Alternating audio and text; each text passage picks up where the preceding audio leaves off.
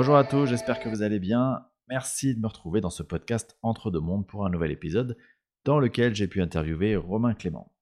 Alors vous avez déjà certainement entendu parler de Romain parce qu'il figure parmi les fondateurs de la chaîne YouTube Gaia Méditation.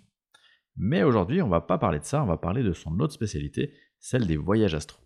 Alors pour ceux d'entre vous qui ne sont pas au fait de ce qu'est un voyage astral, vous pouvez, avant d'écouter cet épisode, vous référer à mon épisode, le numéro 18, sur ce sujet. Ça vous permettra d'avoir un peu les bases avant de pouvoir approfondir dans cet entretien. Je remercie à nouveau Romain pour sa disponibilité, sa bienveillance et la clarté de ses explications. Et moi, je vous remercie aussi, vous tous, pour votre fidélité à ce podcast. N'hésitez pas à liker, à partager, à commenter.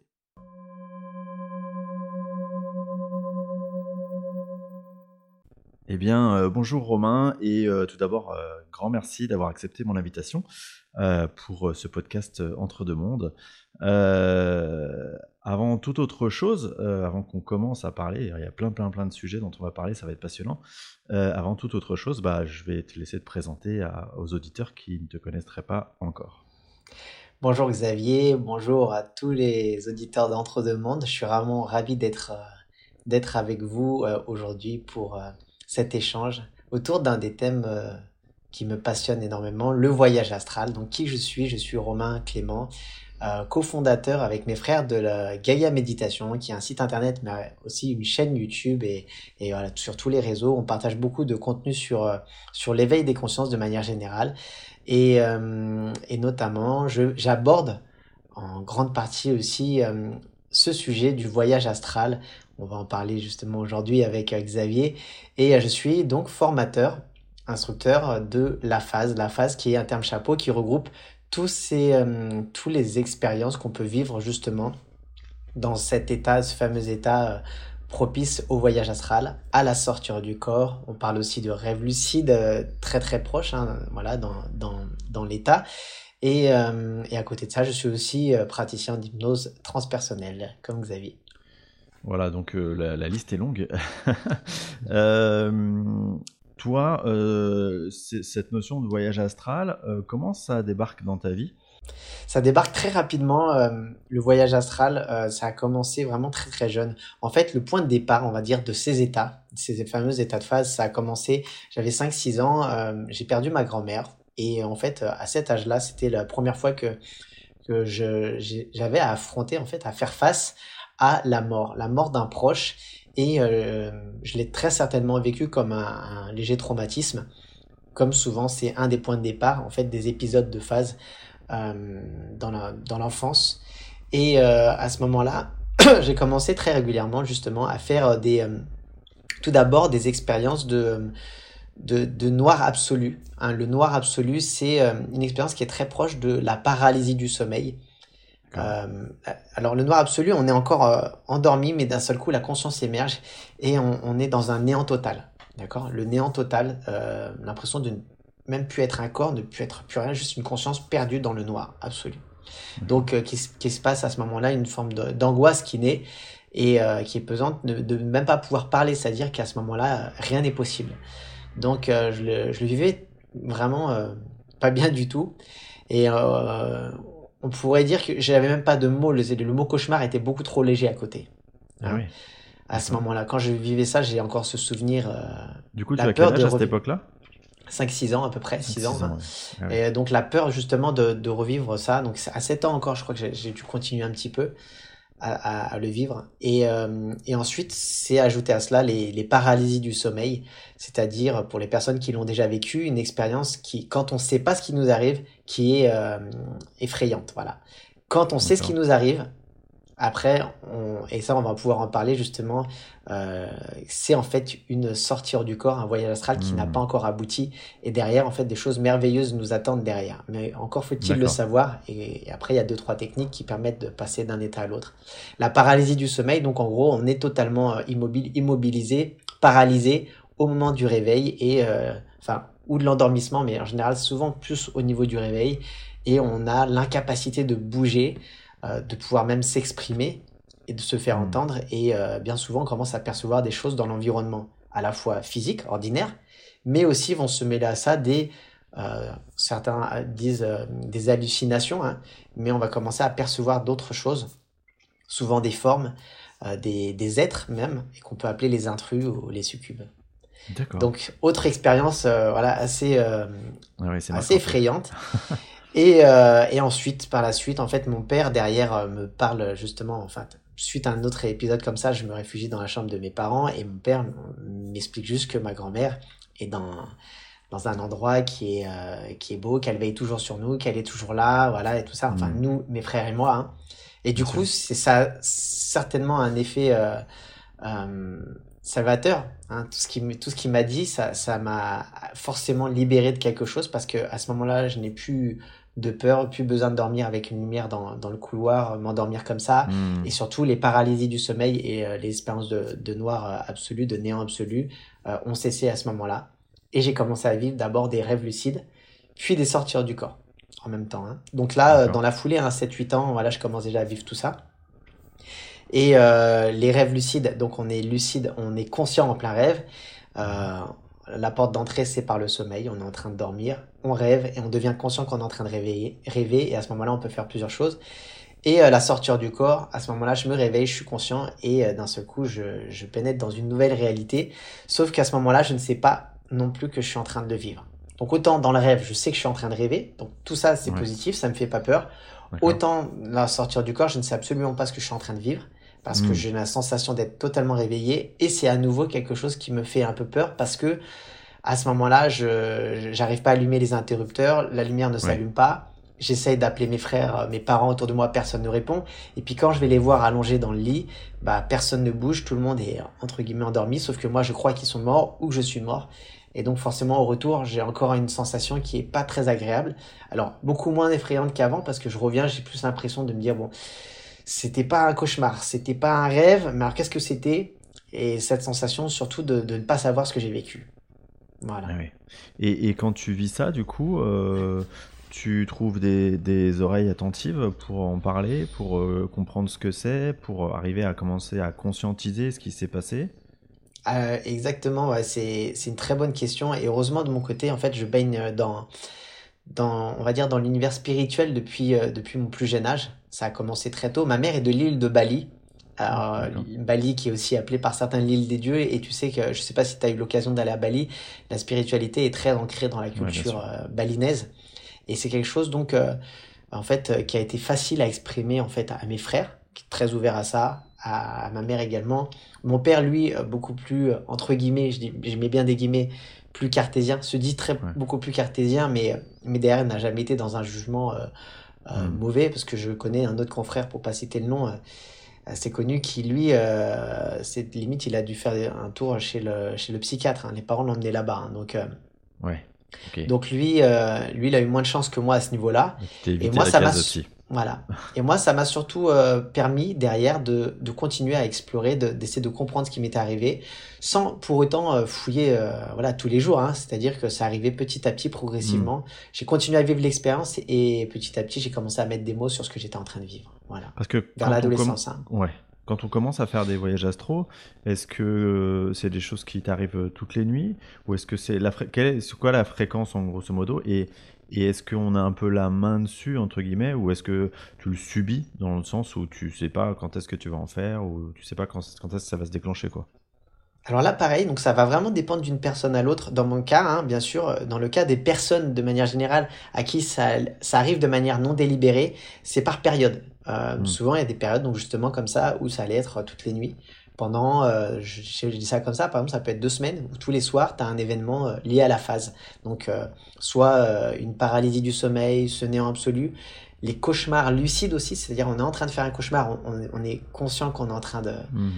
de rêver. Du coup, bon, on est toujours...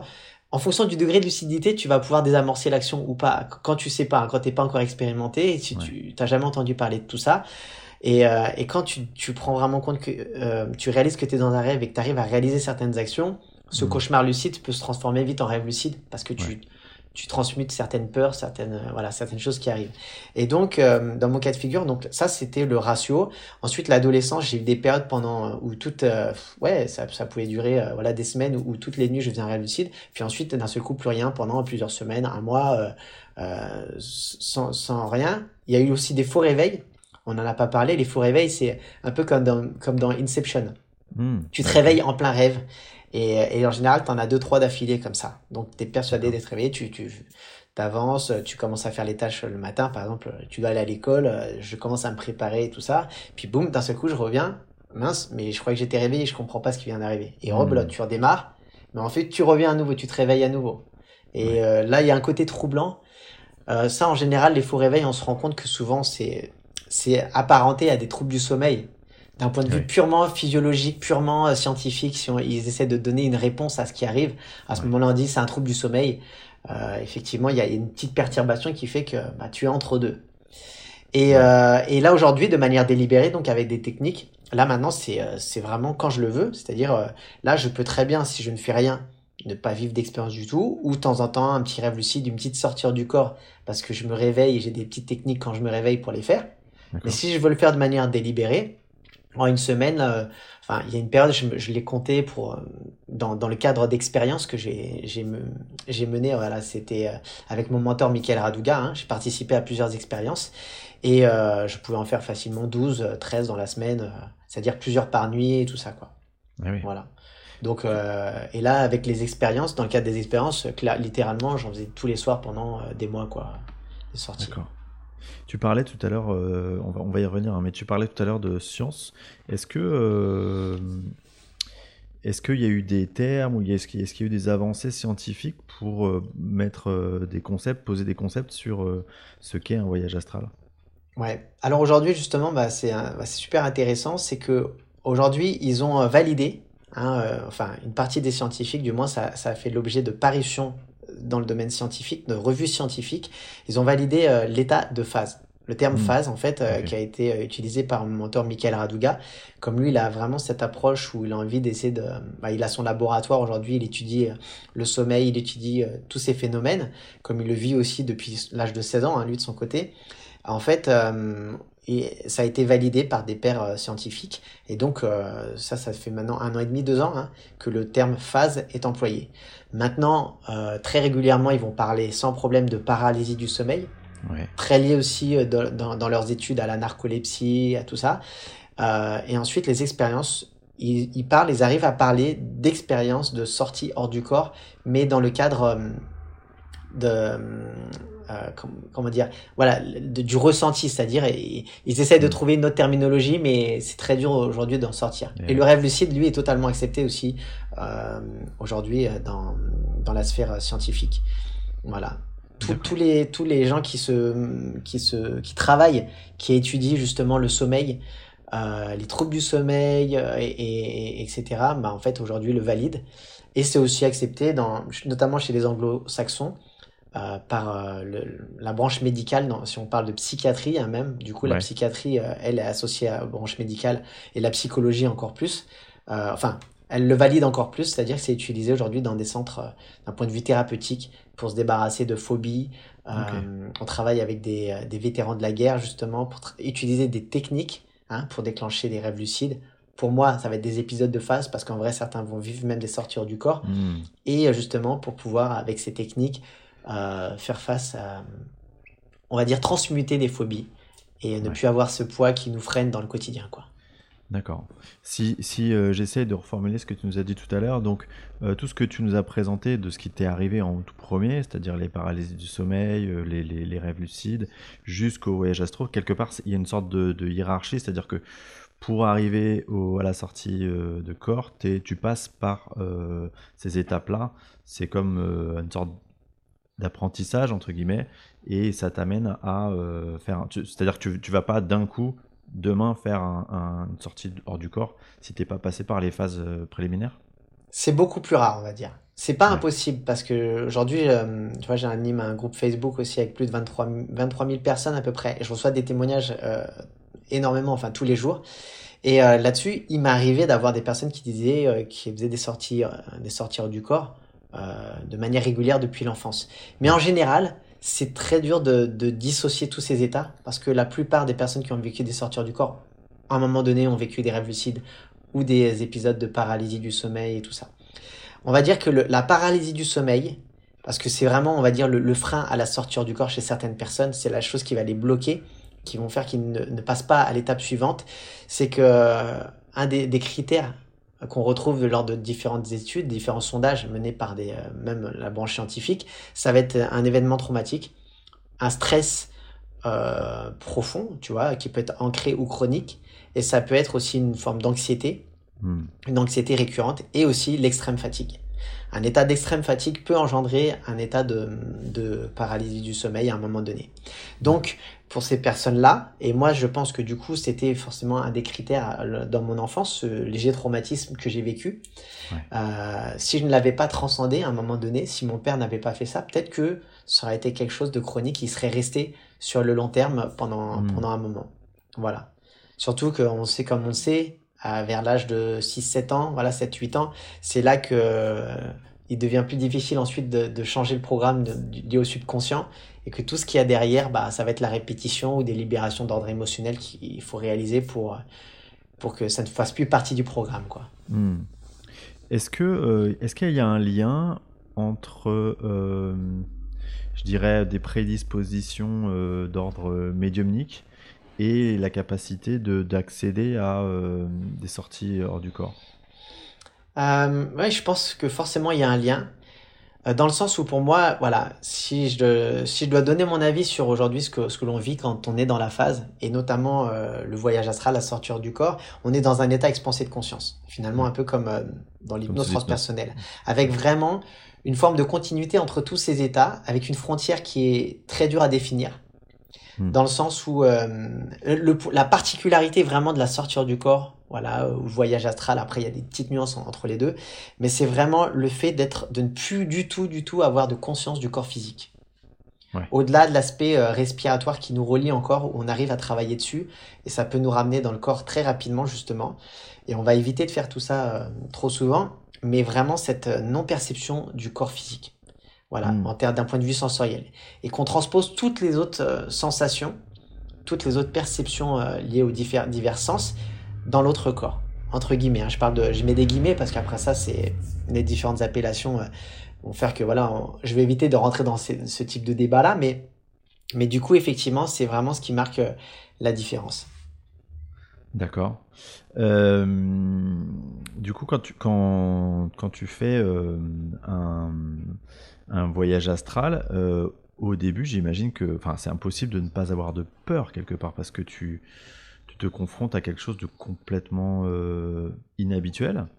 Euh, comment est-ce qu'on arrive à dépasser, euh, au bout d'un moment, cette peur pour se dire, ok, ça, j'arrive à le mettre de côté et quelque part, je me concentre sur autre chose ou je, ne sais pas comment ça. Tu vois un peu ce que je veux dire? Ouais, totalement, ouais. Alors, tu as raison, c'est la, la, plus grosse peur euh, auquel on va être confronté, c'est la peur de l'inconnu et la peur de la mort. Voilà, c'est les deux euh, qu'on retrouve constamment. Et celle-là, ces peurs, c'est difficile de dire que personne ne les a. Quasiment tout le monde qui va vivre l'expérience euh, la première fois va avoir cette peur, au moins la peur de l'inconnu. Et ce qui va vraiment faire la différence, notamment les personnes qui ne savent pas ce qu'elles sont en train de vivre les premières fois, le pourcentage de personnes qui arrivent à vivre quelque chose de beau, immédiatement. Souvent, c'est des personnes qui sont dans un cadre euh, familial, euh, une enfance, une enfance très équilibrée, ou alors elles étaient, c'est des enfants reliés vraiment à la beauté du monde, vraiment euh, toujours qui s'émerveillent de tout constamment, même si elles vivent quelque chose de difficile. C'est des gens, des enfants qui s'émerveillent, qui ne sont pas coupés de leur enfant intérieur également, et qui du coup, lorsqu'elles sortent, c'est c'est une évasion et en fait effectivement, si on revenait peut-être à la source, à la première sortie, peut-être qu'elles en ont eu peur, mais très vite, elles se sont accoutumées à, cette expérience. Maintenant, pour la plupart, euh, on va dire la plupart des, des, expérienceurs, si tu ne sais pas ce que tu es en train de vivre, la plupart du temps, c'est que tu es confronté à la peur de l'inconnu et la peur de la mort. Donc ça, c'est ce qui va bloquer souvent, c'est ce qui va donner naissance chez beaucoup de personnes à la notion du bas astral aussi. je ne dis pas qu'elle n'existe pas, mais disons que pour moi, on est comme des antennes. On est mm. à la fois récepteur, mais aussi émetteur. Et du coup, l'état émotionnel dans, le cas, dans, lequel on se trouve, l'état, parce que le plan astral, c'est le plan de l'émotionnel. Donc l'état émotionnel dans lequel on se trouve va créer quelque chose et va intensifier les choses. Et euh, toi, en tant que praticien d'hypnose, tu sais que dans cet état-là, on est dans un état euh, avec beaucoup d'ondes θ qui sont mm. vraiment euh, correspondantes à l'état d'hypnose et que chaque émotion va agir comme une induction qui va renforcer ce qu'on est en train de vivre. Donc, pour, pour, le désamorcer, ouais, juste pour, pour, répondre vraiment à ta question, tu as dit comment le désamorcer. Pour moi, le premier, le point, euh, le précurseur, c'est d'abord de, d'avoir, de se renseigner, de, d'avoir un peu de clés par rapport à ce qui nous arrive. Ouais. Pour moi, c'est la première clé, savoir qu'on projette notre état émotionnel et qu'à tout moment, on peut le transmuter. Oui, c'est, c'est, c'est-à-dire que en gros, euh, dans ce plan astral, euh, tu crées ta propre réalité, c'est-à-dire que tu vas projeter ce que quelles sont tes émotions. Si tu, si tu as des peurs et si effectivement tu as ces croyances que tu vas te confronter au bas astral, bah, c'est ce que tu vas projeter quelque part, non? C'est ça, exactement. Tu vas renforcer ce, tous ces phénomènes et c'est justement ces outils qu'on utilise aujourd'hui justement en, termes de thérapie. D'un point de vue thérapeutique, c'est euh, une personne qui, qui ouvre les portes du subconscient, elle, elle entre dans l'expérience, elle ouvre les portes du subconscient, elle se dit qu'elle n'a pas de peur enfouie, bah, résultat des courses, elle se rend compte qu'en fait, il y a des peurs qui sont là. Elle manifeste quelque chose. Souvent, euh, je sais pas, je dis n'importe quoi, ça peut être si, on est vraiment bloqué sur les peurs, hein, parce que c'est pas ça l'expérience, c'est pas euh, c'est pas la majorité des expériences, mais une partie des expériences comme ça. Quand on sait pas ce qui nous arrive, on va projeter via, nos peurs des monstres qui nous poursuivent ou des choses comme ça, hein, des animaux mmh, féroces. Mmh, mmh. Et à ce moment-là, l'une des clés dans, en thérapie, c'est de se dire, tu sais que tu es créateur, que tu es en train de projeter quelque chose. Donc tu l'attires dans une autre réalité, ça devient réel d'un point de vue émotionnel, mm, mm. et qu'à tout moment, il te suffit de faire demi-tour, d'arrêter de fuir, parce que plus tu fuis, plus ça te poursuit, juste simplement d'arrêter de fuir et de dialoguer avec. Ça va être de demander la question, à, par exemple, à un monstre, qui es-tu? Et là, mm. en général, c'est une des premières techniques utilisées d'un point de vue thérapeutique. La question arrête l'expérience. Le monstre se transforme constamment. J'ai ça, les témoignages, j'en ai à l'appel aujourd'hui. Soit il se transforme en enfant, bien souvent, l'image de l'innocence, soit euh, en, bah, c'est un être, ça peut être un défunt, un être, euh, euh un, un, grand-père qui veille ou une grand-mère qui veille sur sur le petit-fils ou la petite-fille, enfin l'oncle ou la tante qui est partie, qui veille comme un ange gardien. J'en ai à l'appel de, des, des, des témoignages comme ça. Euh, du coup, une fois que toi, tu as, maîtrisé, entre guillemets, euh, cet état-là, euh, comment tu pourrais définir les, les possibilités de ce qu'offre un voyage astral, en gros, le plan astral, quand tu peux te balader, entre guillemets, dedans Qu'est-ce que tu peux faire, en fait, concrètement? Ouais, tu peux faire vraiment, littéralement, beaucoup de choses. Vraiment on limite souvent euh, le concept de voyage astral à un voyage, à une exploration, hmm. euh, juste un voyage. effectivement, c'est déjà magnifique. Cette sensation de pouvoir se mouvoir, entre guillemets, euh, indépendamment du corps physique, au-delà du corps physique, c'est déjà une sensation de liberté très forte. Donc déjà, d'un point de vue émotionnel et psychologique, on est en train d'ancrer en nous cette sensation, cette émotion. quelle est la sensation d'être libre? Parce qu'on dit toujours, quand tu reviens dans ta vie, j'aimerais être libre. Bah, finalement, quand tu vis ça, c'est comme si tu l'ancrais en toi et que tu commences à savoir ce que c'est qu'être réellement libre, tu vois. Donc euh, tu n'es pas simplement un corps physique. Et ensuite, donc, tu vas pouvoir travailler sur différents aspects. Au-delà de l'exploration du voyage, euh, des différents plans et tout ça, tu vas pouvoir travailler sur euh, ton subconscient. Pour moi, il y a cette, approche-là, parce que les portes du subconscient s'ouvrent, tu libères tout un tas de choses dans tes programmes, tu as à affronter aussi certains programmes inconscients, et du coup, derrière, tu vas pouvoir retravailler dessus. Faire un revisiting, par exemple, d'un point de vue psychologique, c'est euh, d'un seul coup demander à régler quelque chose de passé, mm. par exemple. Tu vas un peu comme dans l'hypnose, où tu vas revisiter une, une, scène. Des fois, tu revisites des scènes passées ou autre chose, et derrière, tu vas pouvoir carrément en changer la teneur émotionnelle parce que là, tu deviens aussi créateur de ce que tu as vécu. Donc, euh, tu changes. C'est comme si tu changeais un peu la branche de la branche au niveau quantique tu vois, de, de ce que tu as vécu. Oui, c'est-à-dire que tu vas dans le logiciel et tu réécris le programme, quoi. Voilà, tu réécris le programme. Ensuite, tu vas pouvoir travailler aussi d'un point de vue euh, euh, physiologique. Donc là, on va utiliser l'effet euh, placebo. Donc là, ça pour moi, c'est un domaine qui me, un aspect qui me passionne beaucoup, c'est comment utiliser euh, cet effet placebo pour, euh, bah là on peut le dire comme ça lors du podcast, mais euh, réaliser un soin sur soi. Hein. C'est-à-dire mmh. littéralement moi, j'ai travaillé sur mes allergies en quelques sorties. J'avais plus d'antihistaminiques à prendre pendant plus d'un an et demi. Alors j'en prends plus aujourd'hui, mais j'avais surtout aucun symptôme pendant un an et demi, alors qu'à la base je devais en prendre tous les jours. Ah tu m'expliques. Voilà. voilà. Tout ça, ça c'est vraiment, en fait, dans l'idée, sans rentrer trop dans les détails, au niveau des ondes cérébrales, mm. on a observé que euh, au niveau du lobe frontal, on était dans un état gamma, qui est vraiment un état correspondant à, l'illumination dans les neurosciences, mais mm. c'est surtout un état d'extrême activité. Et euh, l'autre partie est endormie. Mais du coup, à ce, à ce niveau-là, le cerveau lui fait absolument pas la différence entre cette réalité vécue et l'autre. Donc comme on est à la fois créateur, il est hyper facile de se créer des potions magiques, de se créer, euh, enfin hyper facile. Hein. je mets des guillemets quand même, il faut quand même quelques techniques. Mais du coup, il est faisable, disons, de se créer euh, un moyen dans cette réalité, dans un claquement de doigts, de faire apparaître par exemple une potion magique ou autre chose hmm. et de l'ingurgiter. Et c'est surtout ce qui est surtout important, c'est la sensation qu'on ramène avec nous. Dès qu'on ressent une sensation qui nous traverse, il faut revenir à ce moment-là.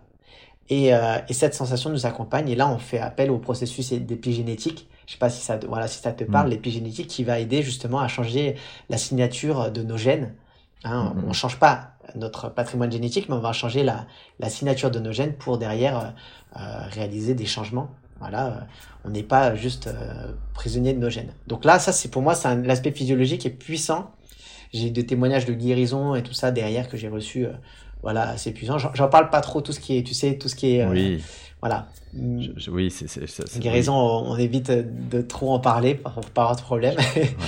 Et, euh, et après, euh, d'un point de vue créatif aussi. Alors là, on va pouvoir, on rentre totalement dans une sphère où, d'un point de vue créatif, c'est parfois une mine d'or.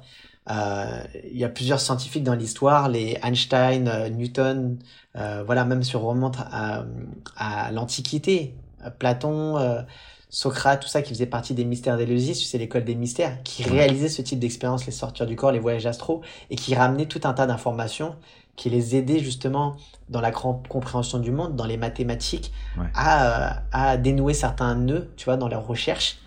Et, euh, voilà, on retrouve ça régulièrement. Même, euh, je le raconte souvent, mais Paul McCartney qui a écrit euh, la chanson Yesterday, tu vois, euh, il a passé trois semaines en revenant de la phase, d'un épisode de phase. Donc il disait, il était entre deux eaux, donc sûrement proche d'un rêve lucide ou autre, et il a capté mhm. cette musique. Cette musique tellement réelle, il a passé trois semaines à vérifier qu'elle n'existait pas déjà, pour être sûr que c'était pas quelque chose qu'il avait entendu une fois et qu'il récupérait la musique, et voilà. Mais il l'a entendu, sur un autre plan. C'est pour ça qu'on dit que la musique est dans l'air. C'est pour ça que dans l'histoire, il y a des découvertes qui sont faites, de manière simultanée dans deux endroits du, hmm. euh, du globe et les personnes n'ont jamais eu de contact physique, euh, tu vois, géographiquement, mais qu'elles vont capter d'un seul coup euh, une même musique, une même information au même moment. Et voilà, c'est des antennes qui vont se capter à, un champ, quelque chose qui doit être révélé. Et, et, tout ça, si on reprend cet exemple-là, ça vient de qui, à ton avis? C'est-à-dire que, allez, je vais me connecter, je capte une musique ou je capte autre chose. Prenons l'exemple de cette musique. Euh, qui me l'envoie? Ouais. Alors, ça, c'est super intéressant. Pour moi, tu vois, ce champ-là, ce champ d'information en physique, on dit que c'est le champ unifié, le champ quantique. À une époque, on utilisait le champ, ils utilisaient dans le 1900 le champ éthérique, mais ensuite, ils ont enlevé l'expression de l'éther parce que ça faisait justement trop, euh, euh, trop New Age, tu vois. Donc mmh, euh, mmh. maintenant, ils appellent ça champ quantique, champ unifié. En spiritualité, on va parler des annales akashiques. Finalement, c'est ce champ d'information où toute l'information de l'univers est contenue, quoi. Par contre, mmh. qui nous l'envoie? Est-ce que c'est par nos intentions qui, à un moment donné, vont faire qu'on va s'y connecter? Donc ça, c'est possible. C'est-à-dire par de l'intention, tu vas pouvoir poser une question et obtenir des réponses. Donc là, actives ton, tu, tu, te prépares à recevoir de l'information en ayant posé une question. Et par moment, on se dit, mais comment ça se fait que je reçois l'information? Je ne l'ai même pas demandé, je ne l'ai pas réclamé, comme certaines prémonitions. Et pour moi, ça, ça va être en lien euh, soit avec des guides, des anges qu'on n'y croit pas, ou notre conscience supérieure, euh, hmm. notre conscience supérieure justement, qui elle, à un moment donné, va nous connecter à ce, ces informations. Et parfois, il y a des informations, et ben, tu sais pas quoi en faire je raconte toujours euh, cette histoire-là. Alors là, clairement, euh, quel était le, but d'avoir cette information d'un point de vue de mon évolution? C'était d'avoir le fait que j'étais dans un supermarché en, en sortir du corps et je vois des gens se battre pour des pots de Nutella. Et je reviens à moi, et trois jours plus tard, en fait, sur tous les réseaux, tu vois les photos des gens qui se battaient pour les, pots de Nutella parce qu'il y a eu des réductions. Alors là, tu dis oui, d'un point de vue de mon évolution, bah, qu'est-ce que j'en fais? Pourquoi à tel moment j'ai capté ça? Et par moment, je vais capter d'autres choses. Alors, il y a quelque chose qui est super intéressant. Et euh, ça rejoint, euh, alors je sais plus si c'est Philippe Guillemant ou, ou Romuald Le Terrier qui en parle, c'est justement le fait que il y a donc quelque part c'est la rétrocausalité, notre moi du futur à un moment donné, Mmh, donc, oui, c'est euh, le ça. événement, Ouais, ça, ça. va euh, va justement vivre une émotion tellement for- forte par rapport à un événement et qui va la ramener. Ou alors la conscience collective va vivre une émotion très forte et à ce moment-là, euh, toutes les personnes euh, Ouais. qui rentrent dans des états expansés de conscience ont beaucoup plus de chances de capter cette information. Oui, Comme le 11 septembre, les incendies de Notre-Dame de Paris, tout ça, je l'ai eu en rêve, euh, Mm. en rêve lucide, voilà, des, que ça arrivait quoi. Ouais, comme les gens qui te racontent qu'ils ont euh, rêvé qu'il y avait eu un, sé- un séisme ou, euh, ou Ouais. un, un incendie et que quelques jours après ça, ça se passe. Effectivement, je pense que c'est, comme tu disais, c'est une sorte de, de, de, de, de- de champ collectif d'information. Et toi, tu as les antennes à ce moment-là qui font que bah, tu es capable de capter cette information. Quoi. Euh, Ouais, et ça rejoint ce que tu me de- la question que tu me posais tout à l'heure par rapport à la médiumnité. Je pense que l'habitude de rentrer dans ces états expansés de conscience, c'est comme Ouais. un entraînement de la, de la conscience, une gymnastique de la conscience, Mm. et forcément, ça développe le canal intuitif, le canal de médiumnique. Voilà. Ouais. Bon, à côté, ce qui m'aide aussi, c'est que j'ai toujours, je suis, un- je suis artiste aussi à côté, je suis chanteur, musicien et tout ça. Et forcément, quand on exerce notre art, on entre euh, rapidement dans des états modifiés Oui. de conscience, euh, où on, on est déjà en, en quelque sorte en train de canaliser euh, Ouais. de l'information. C'est-à-dire qu'autrement dit, hein, d'un point de vue énergétique, tu es, déjà habitué à toi à évoluer en vibration élevée, ce qui fait que cet état-là, euh, il t'est familier, et donc c'est comme beaucoup plus simple, beaucoup plus facile pour toi d'accéder à toutes ces, toutes ces, toutes ces C'est ça. informations. Et, et en contrepartie, il y a des personnes, j'ai plein de témoignages de personnes dites sceptiques, mais quand même curieuses, qui n'ont jamais médité de leur vie, qui n'ont jamais fait tout ça, et qui, en- dès les premiers exercices, euh, tu sais, je forme beaucoup de personnes, dès les premiers exercices, les premières tentatives, elles font déjà des sorties du corps. Ouais. Donc cette capacité à y aller, finalement, elle est encodée en nous tous, parce que les enfants, très naturellement, vont faire ce type de voyage, et quelque part, on peut imaginer dans certaines cultures, comme les Indiens d'Amérique, parlent du, du corps du rêve qui voyage la nuit. Déjà, quand on rêve, pour eux, on est déjà en train de faire ce type de voyage, mais de manière non consciente. Exactement. Ouais, ouais. Donc, euh, cette capacité, elle est là. La seule nuance, c'est comment, avec certaines petites techniques, on va réussir d'emmener la conscience, d'éveiller la conscience dans ces Oui, événements. prendre la main dessus. Voilà, bien prendre sûr. la main. Ok. Euh, dans ce plan astral, tu nous as dit que bon, euh, je, je comprends que le champ est assez euh, presque infini.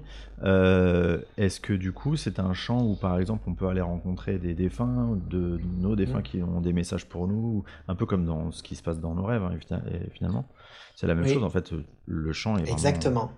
large. Exactement. On va pouvoir euh, rencontrer des défunts, on va pouvoir poser des questions à nos guides, euh, la conscience supérieure, euh, voilà, et elle va s'adresser sous différentes formes. Elle peut prendre différentes formes. Ce que j'ai remarqué, et ça va dépendre peut-être des personnes, moi c'est sûrement que j'adore rire dans la vie, donc souvent on m'envoie des messages de manière drôle. C'est-à-dire Mhm. je vais je vais voir d'un seul coup euh, un, un vieillard avec un chien, et je me dis ah c'est le vieillard, c'est le sage, il va me il va me donner une information.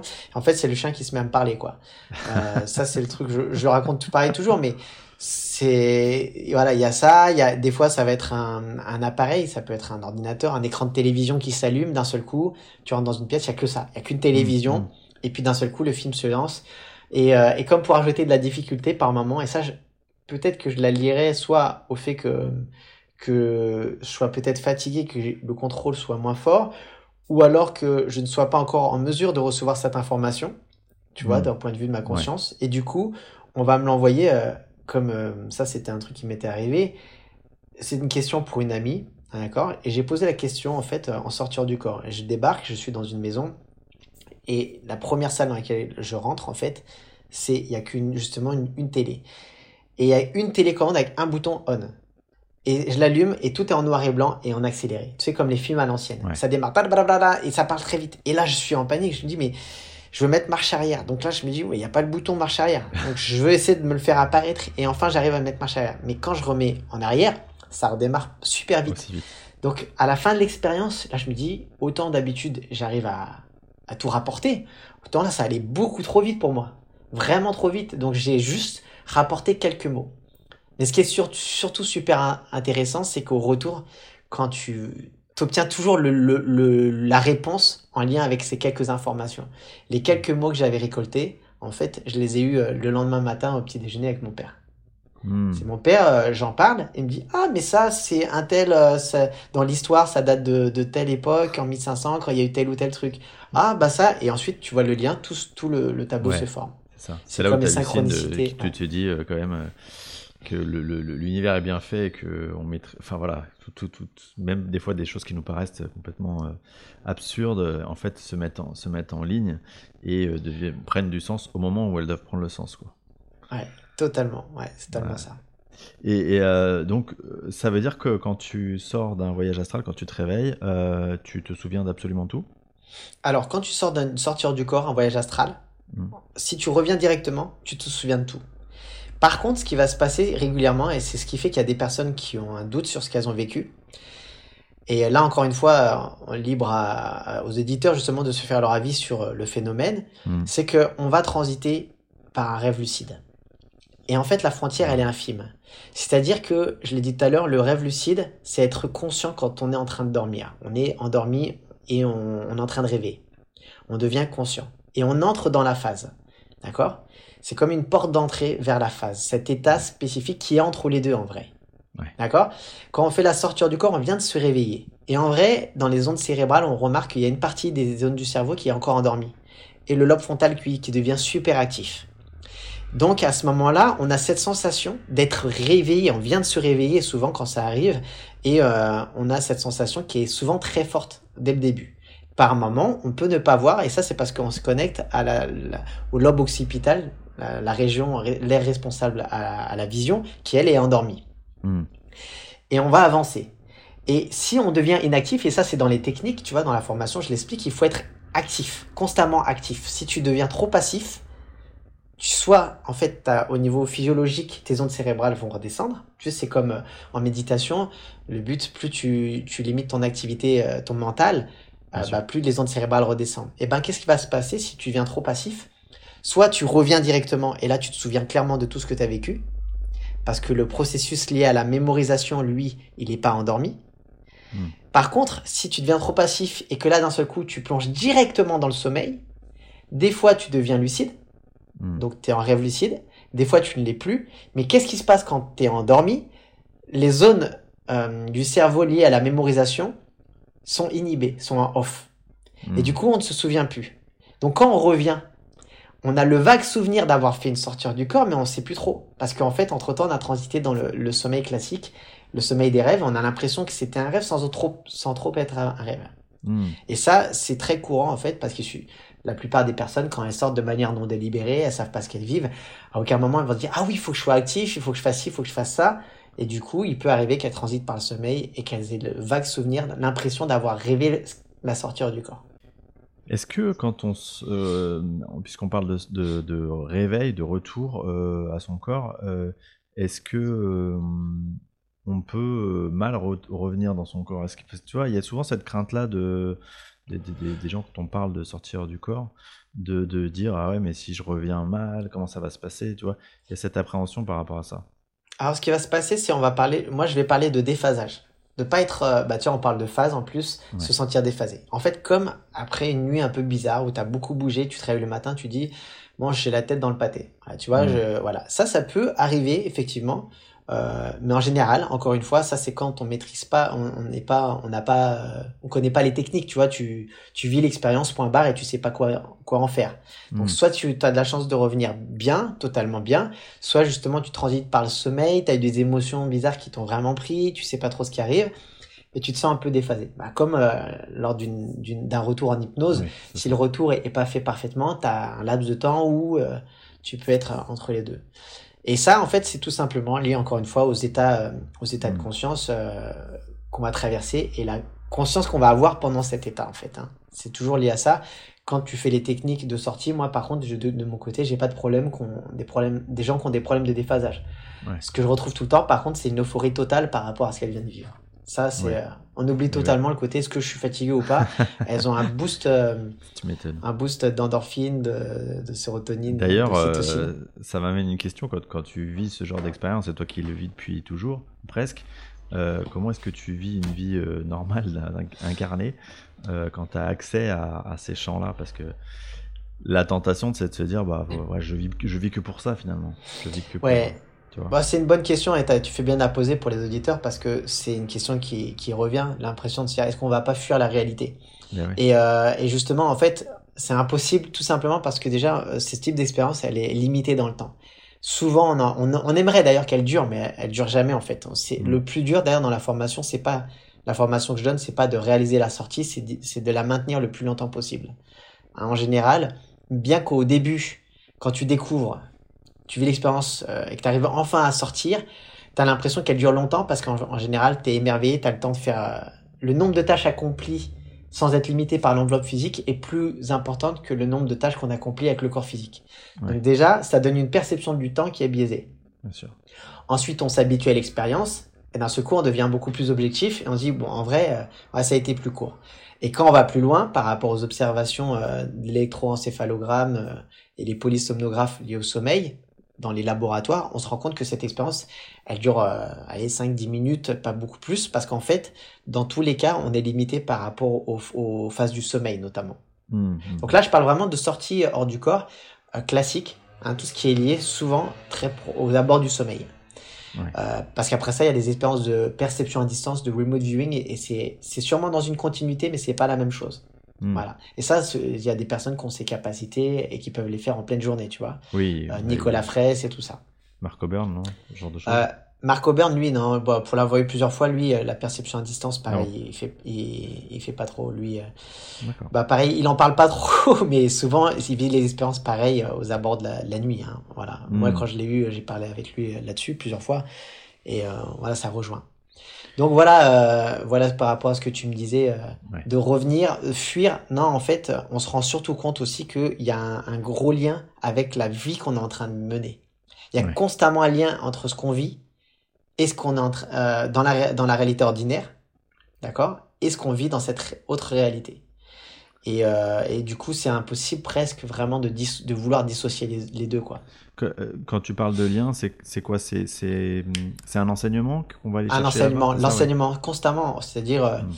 déjà si on se limitait tout simplement à cette conception du voyage, de se dire juste je vole, bah en fait c'est bien, on va voler à chaque fois, on vole, on vole et euh, et on et on et on kiffe, tu vois, on, on Mm. prend notre pied, euh, c'est super.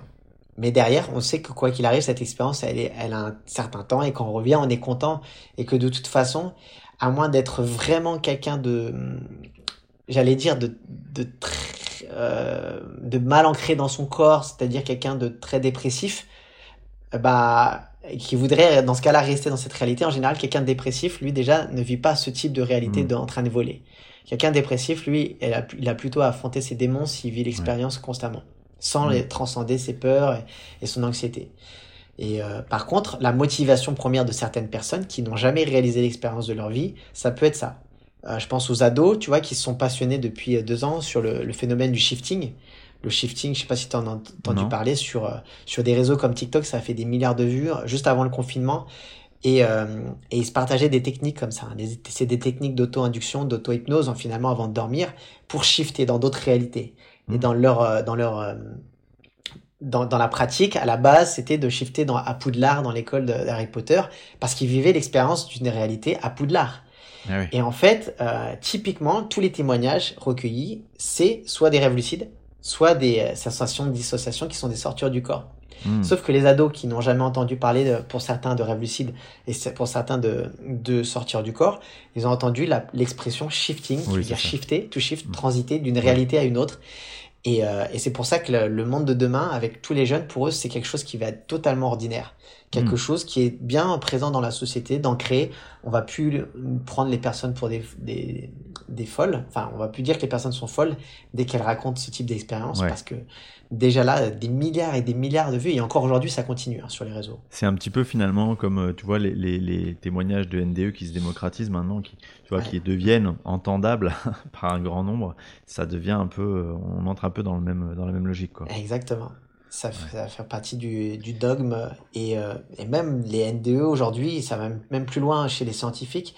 Certains scientifiques veulent même changer l'appellation Mm. parce qu'ils se rendent compte qu'ils reçoivent de ce type de témoignages de d'expérienceurs liés à la sortie du corps euh, qui vont par moment, d'un seul coup, vivre euh, ce type d'expérience, tu vois, euh, où euh, cette connexion au tout, cette connexion avec une vision à 360 degrés qu'on n'a pas systématiquement lors d'une sortie hors du corps classique, et que d'un seul coup, avec les mêmes techniques, elles vont vivre ce type d'expérience. Mais ce qui est surtout intéressant, c'est que leurs signaux vitaux ne sont pas du tout menacés. Elles ne sont mm. pas du tout aux abords d'une mort du corps physique et elles vont vivre exactement ce type d'expérience. Et c'est beaucoup plus rare. Moi, j'ai vécu de toutes mes sorties, j'ai vécu en dehors du néant absolu où finalement j'avais cette notion d'être connecté à un tout, mais un tout de néant. J'ai eu l'expérience une euh, deux trois fois max, tu vois, d'être connecté à un champ de lumière euh, partout autour de moi, cette cette sensation d'une conscience qui me dépassait, tu vois. Ouais, ouais, ouais, je vois. Voilà. Et je pense, je vais quand même juste le préciser aussi parce que je l'ai pas mentionné, tu vois. Je parle de sortir du corps mais euh, mon point de vue, euh, voilà, exprimer mon point de vue, et après ça, encore une fois, libre, euh, libre à chacun de se faire son avis. C'est pas une réelle sortie de l'âme comme certains peuvent le penser. C'est pour ça qu'il n'y a pas de danger. C'est que pour moi, la conscience, elle est vraiment. J'adhère à cette théorie que la conscience est extra-neuronale. Elle est, elle est beaucoup plus grande que simplement être habité notre cerveau, quoi.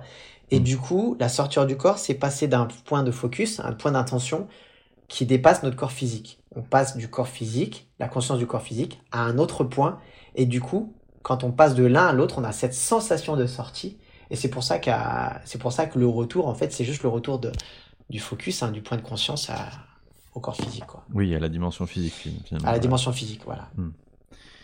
Ok, euh, c'est vraiment passionnant. Euh, est-ce que, euh, du coup, je, je pense qu'il y a une question que tous les auditeurs doivent se poser, c'est euh, faire une sortie du corps, euh, suivre tes formations, euh, c'est accessible finalement à tout le monde.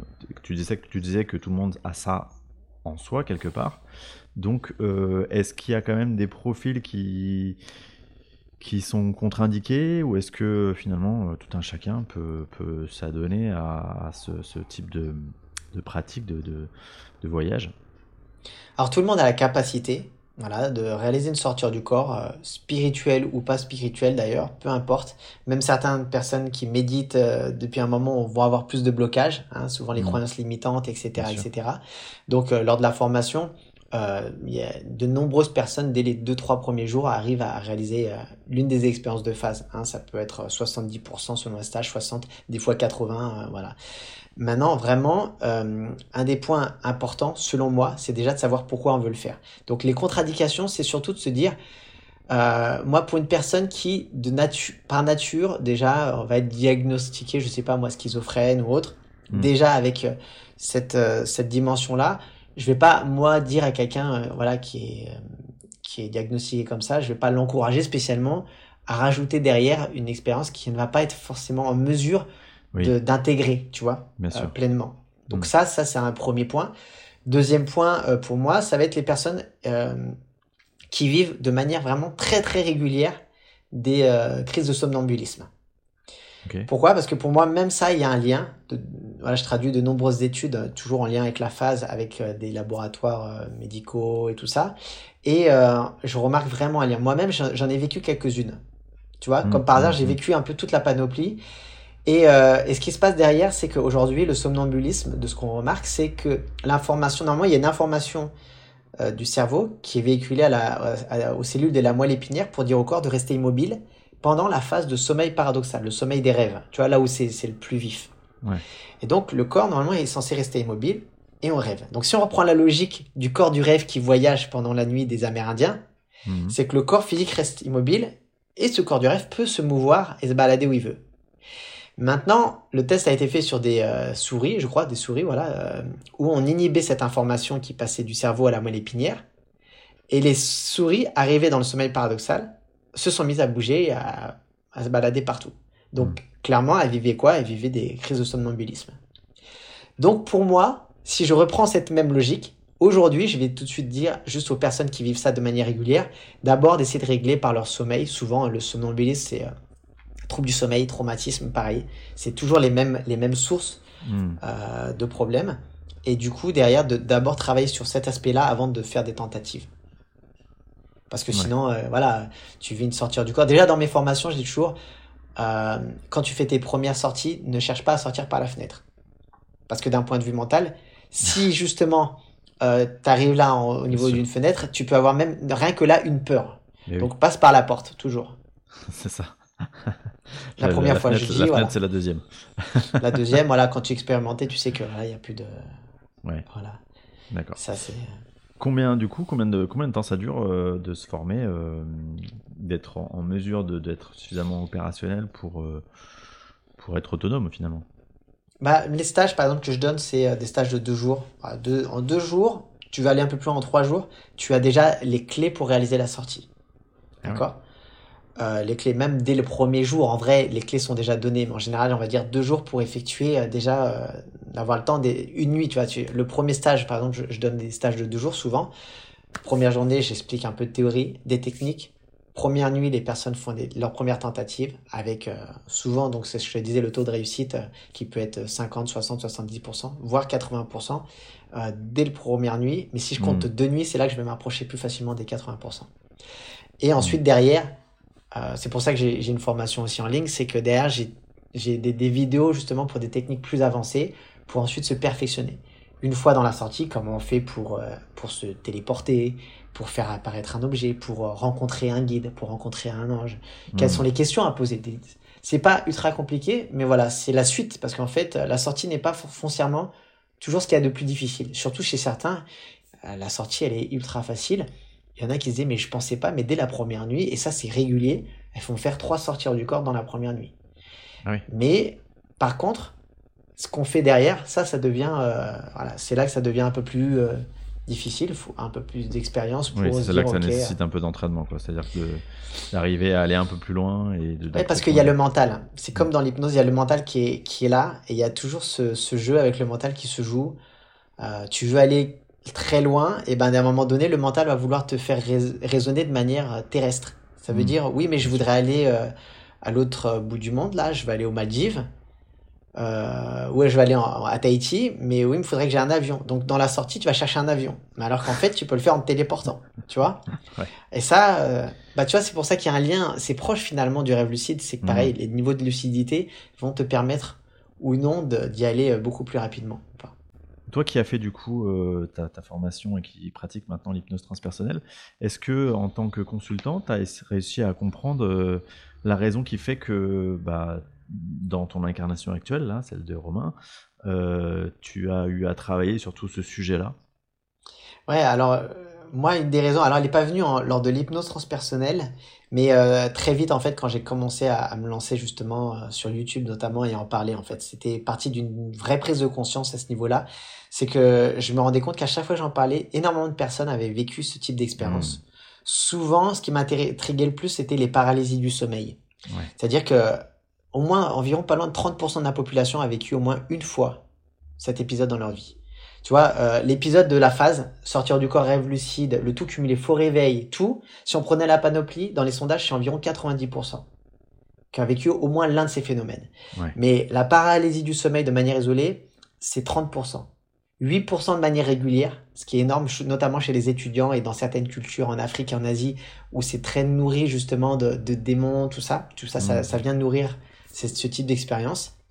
Et euh, justement, derrière, je me suis dit, mais quand je vois qu'il y a des personnes justement à 80 ans qui vivent encore ces expériences, et j'ai reçu des témoignages aujourd'hui de personnes qui me disaient, j'aurais aimé tomber sur vos vidéos à l'âge de 20 ans.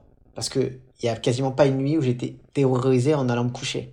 Ouais. Et tu, et bah, c'est vraiment une de mes motivations premières. C'est juste de, euh, de, hum, de donner une solution aux personnes qui vivent ça sans savoir ce qui leur arrive, ce qui, leur arrive et savoir qu'à tout moment elles peuvent vivre quelque chose de merveilleux au final. Je veux pas encourager les personnes de le vivre, mais surtout leur donner un moyen de désamorcer ça ou de, de l'utiliser pleinement pour, euh, pour, euh, pour avancer, quoi, tout simplement. Ok, ok, ok. Euh, si euh, du coup nos éditeurs euh, veulent euh, s'intéressent à euh, ce que tu fais, ce que tu proposes, où est-ce qu'on peut retrouver les informations te concernant du coup? Tu peux retrouver voilà toutes les informations globalement sur la chaîne YouTube gaiameditation.com. Euh, Gaia Méditation. Ouais, enfin, là, c'est le site internet gaiaméditation.com. Sur la chaîne YouTube Gaia Méditation, il y a une playlist sur le voyage astral. Il y a tous les liens en description de vidéo, hein, tu vois, que ce soit la formation. Sinon, tu tapes sur Google euh, formation voyage astral. Euh, j'y arrive très vite. Et Romain Clément, bien sûr, mon nom. Et le site après, j'ai, sinon, j'ai un site aussi à part là-dessus qui s'appelle voyage multidimensionnel.com, voilà, où, où je, je, je, mets le lien et aussi avec l'hypnose transpersonnelle. Ok, pour ceux que ça intéresse, évidemment, je mettrai les, coordonnées de tout ça, tout ce que tu viens de nous dire, sous, euh, sous le, dans le détail du coup de l'épisode. Euh, Romain, je vais te remercier. J'ai euh, deux, deux questions que j'ai envie de te poser avant de terminer cette, cet épisode. La première, c'est si quel serait l'ouvrage de référence pour toi en, dans, en spiritualité de manière assez, assez large. Euh, c'est quoi ton ouvrage de référence? Ah, Par rapport au voyage astral, pour moi, ça a été La phase de Michael Raduga. Euh, c'est pas, il parle pas beaucoup plus d'exploration et tout ça. C'est vraiment très pragmatique finalement. C'est un manuel, hein, vraiment en mode d'emploi euh, là-dessus. Si maintenant je parlais au niveau d'un point de vue plus général, moi, à titre personnel, c'est plus des œuvres euh, dans mon cheminement de développement personnel qui m'ont apporté beaucoup, tu vois, les accords Toltec, euh, tout ça. Euh, Aujourd'hui, j'ai pas une œuvre, j'ai des, des, périodes où euh, j'ai telle ou telle œuvre, tel roman qui va me qui va me parler. Hmm. Mais à un moment dans ma vie, par exemple, tu vois, il y avait Serge Nazaire qui avait écrit enfin les 12 tomes enfin je suis complet tu vois même là j'ai plus le titre je mélange tout dans ma tête mais il y avait 12 hmm. tomes sur les, les rayonnements intergalactiques et tout ça et, euh, et là, là-dessus, tu vois, ça m'avait euh, vachement parlé, quoi. Mais euh, c'est dans mon cheminement, j'ai toujours un livre à un moment donné, par-ci, par-là. Après, je. Ouais. Il y, a de quoi faire. Euh, la dernière question, c'est euh, une question que je pose à, toutes les personnes que j'interviewe. Euh, quel serait ton conseil aux personnes qui s'éveillent tout juste à la spiritualité, qui, qui s'ouvrent un petit peu à, toutes les possibilités de ce monde subtil, à tout ce qu'ils comprennent dont on essaye de parler dans ce podcast? Euh, ce serait, bah, bien sûr, à ce moment-là, quand on s'éveille, on a envie de tout connaître, on a envie de tout savoir tout de suite. Bon, de toute façon, il faut juste savoir que plus on avancera, plus il y aura des questions qui émergeront à chaque fois. Ça, c'est le. Donc, euh, voilà, avancer à notre rythme, vraiment avancer à notre rythme. Ça, mm. c'est euh, pour moi. Et euh, ne pas faire juste les choses parce qu'on nous dit qu'il faut les faire ou parce que, euh, parce que notre voisin le fait, mais continuer à suivre notre cœur à un moment donné et savoir toujours remettre tout en question. Ça, c'est le cinquième accord Toltec remettre toujours tout en question, toutes les choses qui viennent. Et euh, ouais, voilà, tout simplement, voilà, pas pas juste suivre les choses parce que d'un seul coup on s'éveille et on dit un tel, maintenant que je suis telle personne, il a dit tel truc, donc c'est euh, bon quoi. Voilà. C'est toujours à savoir ramener euh, du discernement dans tout quoi. Très bien. Eh bien, on va rester là-dessus parce que ça me, ça me parle bien. Merci beaucoup, Romain, encore une fois. Et Avec grand plaisir, Xavier. On te souhaite le meilleur. Évidemment, je le redis à tous nos auditeurs. Je remettrai tous les, euh, toutes les informations de Romain dans le détail de l'épisode. Euh, et n'hésitez pas. Si vous souhaitez tenter l'expérience, approfondir le sujet, vous avez vu que c'est passionnant, qui encore, on aurait pu rester quelques heures de plus. Mais on essaie de faire un format relativement court. Donc, euh, je vous remercie tous, vous aussi, et à bientôt.